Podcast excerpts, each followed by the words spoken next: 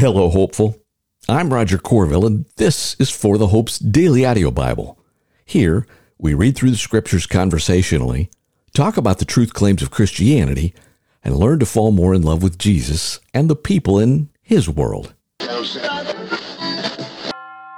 Welcome. You know, each day I like to kind of think of a theme that kind of relates to what we're reading, and today's comes from our closing wisdom segment, Psalm 114. Here it is If nature obeys God, so should we.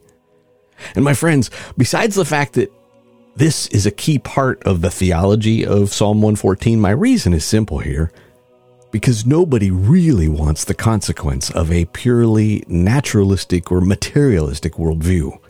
Remember, if nature obeys God, so should we. And if you're regularly spending time with Him, well, that's one way that you, in fact, do obey Him. And that's a beautiful thing. Episode 2133 today, and today's little part of our journey together through the Bible, reading every single word of it, uh, begins with this. As the Baker Encyclopedia of the Bible puts it, there's no question in the Hebrew or New Testament mind that plagues are a part of the judgment that God sends to individuals and families and even nations. Now, put a different way, in a Rogerism, disorder, disease, and death are opposite of God's heart for human flourishing. So when we get to the New Testament in particular, and today's reading even, it's no small thing that historical witnesses recorded that Jesus had power over wind and waves and even death. And these eyewitnesses knew their scripture, that it was the Creator alone who had power over nature. If nature obeys God, so should we. Listen to maybe how that touches down today in our New Testament reading, Matthew chapter 20. And this is Jesus talking to his disciples. For the kingdom of heaven is like a landowner who went out early in the morning to hire workers for his vineyard. After agreeing with the workers for one denarius, he sent them into his vineyard for the day. When he went out about nine in the morning, he saw others standing in the marketplace doing nothing, and he said to them, You also go into my vineyard, and I'll give you whatever is right. So off they went. About noon, and about three, he went out again and did the same thing. And then about five, he went and found others standing around and said to them, Why have you been standing here all day doing nothing? And they said to him, Because no one hired us. You also go into my vineyard, he told them. And when evening came, the owner of the vineyard told his foreman, Call the workers and give them their pay, starting with the last and ending with the first. When those were who were hired, about five came, he gave each one one denarius. And so when the first ones came, they assumed they would get more, but they also received a denarius each. And when they received it, they began to complain to the landowner. These men put in one hour, and you made them equal to us who bore the burden of the day's work and the burning heat. And he replied to them, Friend, I did you no wrong. Didn't you agree with me on one denarius? Take what's yours and go. I want to give this last man the same as I gave you. Don't I have the right to do what I want with what is mine? Are you jealous because I'm generous? So the last will be first, and the first last. While going up to Jerusalem, Jesus took the twelve disciples aside privately and said to them on the way, See, we are going up to Jerusalem. The Son of Man will be handed over to the chief priests and scribes, and they will condemn him to death. They will hand him over to the Gentiles to be mocked, flogged, and crucified, and on the third day he will be raised. Then the mother of Zebedee's sons approached him with her sons, and she knelt down to ask him for something. And he asked her, What do you want? Promise, she said to him, that these two sons of mine may sit, one on your right and the other on your left, in your kingdom. Jesus answered, You don't know what you're asking. Are you able to drink the cup that I am about to drink? We are able, they said to him. He told them, You will indeed drink my cup, but to sit at my right and left is not mine to give. Instead, it is for those for whom it has been prepared by my Father. And when the ten disciples heard this, they became indignant with the two brothers. Jesus called them over and said, You know that the rulers of the Gentiles lord it over them, and those in high positions act as tyrants over them. It must not be like that among you. On the contrary, whoever wants to become great among you must be your servant, and whoever wants to be first among you must be your slave, just as the Son of Man did not come to be served, but to serve, and to give his life as a ransom for many. As they were leaving Jericho, a large crowd followed him. There were two blind men sitting by the road. Pause. My friends, I'm just going to say this very last few sentences here of what we're going to read in the New Testament, I think relates to our theme. Listen to this. As they were leaving Jericho, a large crowd followed him. There were two blind men sitting by the road. When they heard that Jesus was passing by, they cried out, Lord, have mercy on us, son of David. And the crowd demanded that they keep quiet, but they cried out all the more, Lord, have mercy on us, son of David. Jesus stopped, called them, and said, What do you want me to do for you? Lord, they said to him, open our eyes. Moved with compassion, Jesus touched their eyes. Immediately they could see and they followed him. And that is Matthew chapter 20. Uh, I love that. Uh, we've said this recently. Them calling out Son of David meant they were recognizing that he was the promised Messiah. And we can't go more deeply into that. But I will say this what is the problem with a purely naturalistic or materialistic worldview? right? The there is no God. The cosmos is all there ever was or will be. My friends, we would be left without meaning and purpose, and we would be left with strong eating the weak and a bunch of things. But importantly, we would be left without supernatural healing. If nature obeys God, so should we.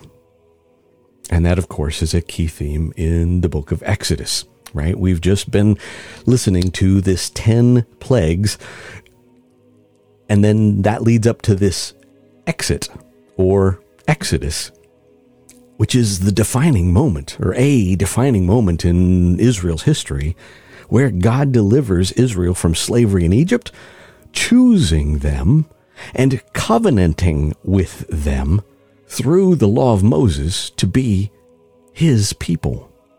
And of course, eschatological or themes of of the vision how the entirety of all of this transpires and ends are developed from this concept.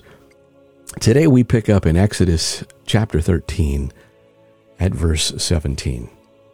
You might recall that the very last thing that just happened is the death of all the firstborn. And here we go. When Pharaoh let the people go, God did not lead them along the road to the land of the Philistines, even though it was nearby. For God said, The people will change their minds and return to Egypt if they face war. So he led the people around toward the Red Sea along the road of the wilderness. And the Israelites left the land of Egypt in battle formation. Moses took the bones of Joseph with him, because Joseph had made the Israelites swear a solemn oath, saying, God will certainly come to your aid. Then you must take my bones with you from this place. They set out from Succoth and camped at Etham on the edge of the wilderness, and the Lord went ahead of them in a pillar of cloud to lead them on their way during the day, and in a pillar of fire to give them light by night, so that they could travel day or night. The pillar of cloud by day and the pillar of fire by night never left its place in front of the people. Then the Lord spoke to Moses Tell the Israelites to turn back and camp in front of Pihahiroth, between Migdol and the sea. You must camp in front of Baal Zephon, facing it by the sea. Pharaoh will say of the Israelites, They are wandering around the land in confusion. The wilderness has boxed them in. I will harden Pharaoh's heart so that he will pursue them. Then I will receive glory by means of Pharaoh and all his army, and the Egyptians will know that I am the Lord. So the Israelites did this. When the king of Egypt was told that the people had fled, Pharaoh and his officials changed their minds about the people and said, What have we done? We've released Israel from serving us. So he got his chariot ready and took his troops with him. He took 600 of the best chariots and all the rest of the chariots of Egypt with officers in each one. And the Lord hardened the heart of Pharaoh, king of Egypt, and he pursued the Israelites who were going out defiantly. The Egyptians, all Pharaoh's horses and chariots and his horsemen and his army, chased after them and caught up with them as they camped by the sea beside Pi Hahiroth in front of Baal Zephon. As Pharaoh approached, the Israelites looked up, and there were the Egyptians coming after them. The Israelites were terrified and cried out to the Lord for help.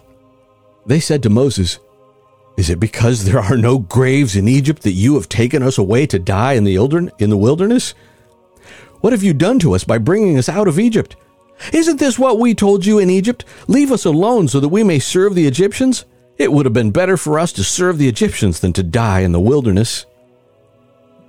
But Moses said to the people, Don't be afraid. Stand firm and see the Lord's salvation that he will accomplish for you today. For the Egyptians you see today, you will never see again. The Lord will fight for you, and you must be quiet. The Lord said to Moses, Why are you crying out to me? Tell the Israelites to break camp. As for you, lift up your staff, stretch out your hand over the sea, and divide it so that the Israelites can go through the sea on dry ground. As for me, I'm going to harden the hearts of the Egyptians so that they will go in after them, and I will receive glory by means of Pharaoh, all his army, and his chariots and horsemen. The Egyptians will know that I am the Lord when I receive glory through Pharaoh, his chariots, and his horsemen. Then the angel of God, who was going in front of the Israelite forces, moved and went behind them. The pillar of cloud moved from in front of them and stood between behind them, and it came between the Egyptian and Israelite forces. There was cloud and darkness. It lit up the night, and neither group came near the other all night long. Then Moses stretched out his hand over the sea. The Lord drove the sea back with a powerful east wind all that night and turned the sea into dry land. So the waters were divided, and the Israelites went through the sea on dry ground, with the waters like a wall to them on their right and their left. The Egyptians set out in pursuit, all Pharaoh's horses, his chariots, and his horsemen, and went into the sea after them. During the morning watch, the Lord looked down at the Egyptian forces from the pillar of fire and cloud, and threw the Egyptian forces into confusion he caused their chariot wheels to swerve and made them drive with difficulty. The Egyptians said, Let's get away from Israel because the Lord is fighting for them against Egypt. And then the Lord said to Moses, Stretch out your hand over the sea so that the water may come back on the Egyptians, on their chariots, and on their horsemen. So Moses stretched out his hand over the sea, and at daybreak the sea returned to its normal depth while the Egyptians were trying to escape from it, the Lord threw them into the sea. The water came back and covered the chariots and horsemen, plus the entire army of Pharaoh that had gone after them into the sea. Not even one of them survived. But the Israelites? The Israelites had walked through the sea on dry ground, with the waters like a wall to them on their right and their left. That day, The Lord saved Israel from the power of the Egyptians, and Israel saw the Egyptians dead on the seashore. When Israel saw the great power that the Lord used against the Egyptians, the people feared the Lord and believed in him and in his servant Moses. And then Moses and the Israelites sang this song to the Lord. They sang, I will sing to the Lord, for he is highly exalted. He has thrown the horse and its rider into the sea. The Lord is my strength and my song. He has become my salvation. This is my God, and I will praise him. My Father's God, and I will exalt him. The Lord is a warrior. The Lord is his name. He threw Pharaoh's chariots and his army into the sea. The elite of his officers were drowned in the Red Sea. The floods covered them. They sank to the depths like a stone. Lord, your right hand is glorious in power. Lord, your right hand shattered the enemy. You overthrew your adversaries by your great majesty. You unleashed your burning wrath. It consumed them like stubble. The water heaped up at the blast from your nostrils. The currents stood firm like a dam. The watery depths congealed in the heart of the sea, and the enemy said, I will pursue, I will overtake, I will divide the spoil. My desire will be gratified at their expense. I will draw my sword, and my hand will destroy them. But you blew with your breath, and the sea covered them. They sank like lead in the mighty waters. Lord, who is like you among the gods? Who is like you? Glorious in holiness, revered with praises, performing wonders. You stretched out your hand, and the earth swallowed them. With your faithful love, you will lead the people you have redeemed. You will guide them to your holy dwelling with your strength. When the peoples hear, they will shudder. Anguish will seize the inhabitants of Philistia. Then the chiefs of Edom will be terrified. Trembling will seize the leaders of Moab, and all the inhabitants of Canaan will panic. Terror and dread will fall on them. They will be as still as a stone because of your powerful arm until your people pass by, Lord until the people whom you purchased pass by. You will bring them in and plant them on the mountain of your possession. Lord, you have prepared the place for your dwelling. Lord, your hands have established the sanctuary. The Lord will reign forever and ever. When Pharaoh's horses and his chariots and horsemen went into the sea, the Lord brought the water of the sea back over them but the Israelites walked through on dry ground. Then the prophetess Miriam, Aaron's sister, took a tambourine in her hand, and all the women came out following her with tambourines and dancing. And Miriam sang to them, Sing to the Lord, for he is exalted. He has thrown the horse and its rider into the sea. And that gets us up through chapter 15, verse 21. And ah, I hope you see how utterly epic that is, my friends. I mean, I'm, I just, you, you know what another consequence of a naturalistic or materialistic worldview is? People start questioning things like, this, right? In fact, the liberal theology that developed in the 17th and 18th century ultimately came around to going, well, it must have just been a sea of reeds because of blah, blah, blah, blah, right? Mm-hmm. But if God could create the cosmos out of nothing, then he can part the Red Sea or cause a virgin birth or cause a resurrection, right? That's, my friends, I mean, if nature obeys God, so should we. Now, turning to our wisdom segment for the day, Psalm 114 is not a long one. It's um, it's a song about what the Lord has done for Israel and how it should prompt all the earth to worship Him joyfully. Right, the Lord's past interventions for His people in the Exodus and then elsewhere, like the wilderness and the conquest, should cause all humans to revere and rejoice before Him. Is kind of the theme. Psalm 114. When Israel came out of Egypt, the house of Jacob from a people who spoke a foreign language, Judah became his sanctuary, Israel became his dominion. The sea looked and fled. The Jordan turned back. The mountains skipped like rams, and the hills skipped like lambs. Why was it, sea, that you fled? Why was it, Jordan, that you turned back? Mountains, why was it that you skipped like rams? Hills, why was it that you skipped like lambs? Tremble, earth, at the presence of the Lord, at the presence of the God of Jacob, who turned the rock into a pool, the flint into a spring. And that is Psalm 114. And that last little reference is exactly where we pick up in the Old Testament tomorrow, turning the rock into a pool, the flint into a spring. And uh, Lord, let me just pray for those listening here. Lord, I just pray that regardless of where they're at on the level of, on the scale or spectrum of trust, Lord, that you would move them one notch closer to Jesus.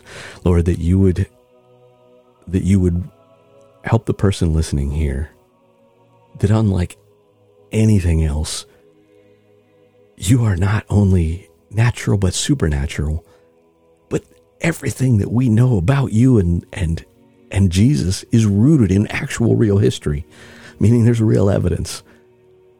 I pray, Lord, that you would just help us to trust you a little more wherever someone is at. I love you, my friends. Amen. Amen.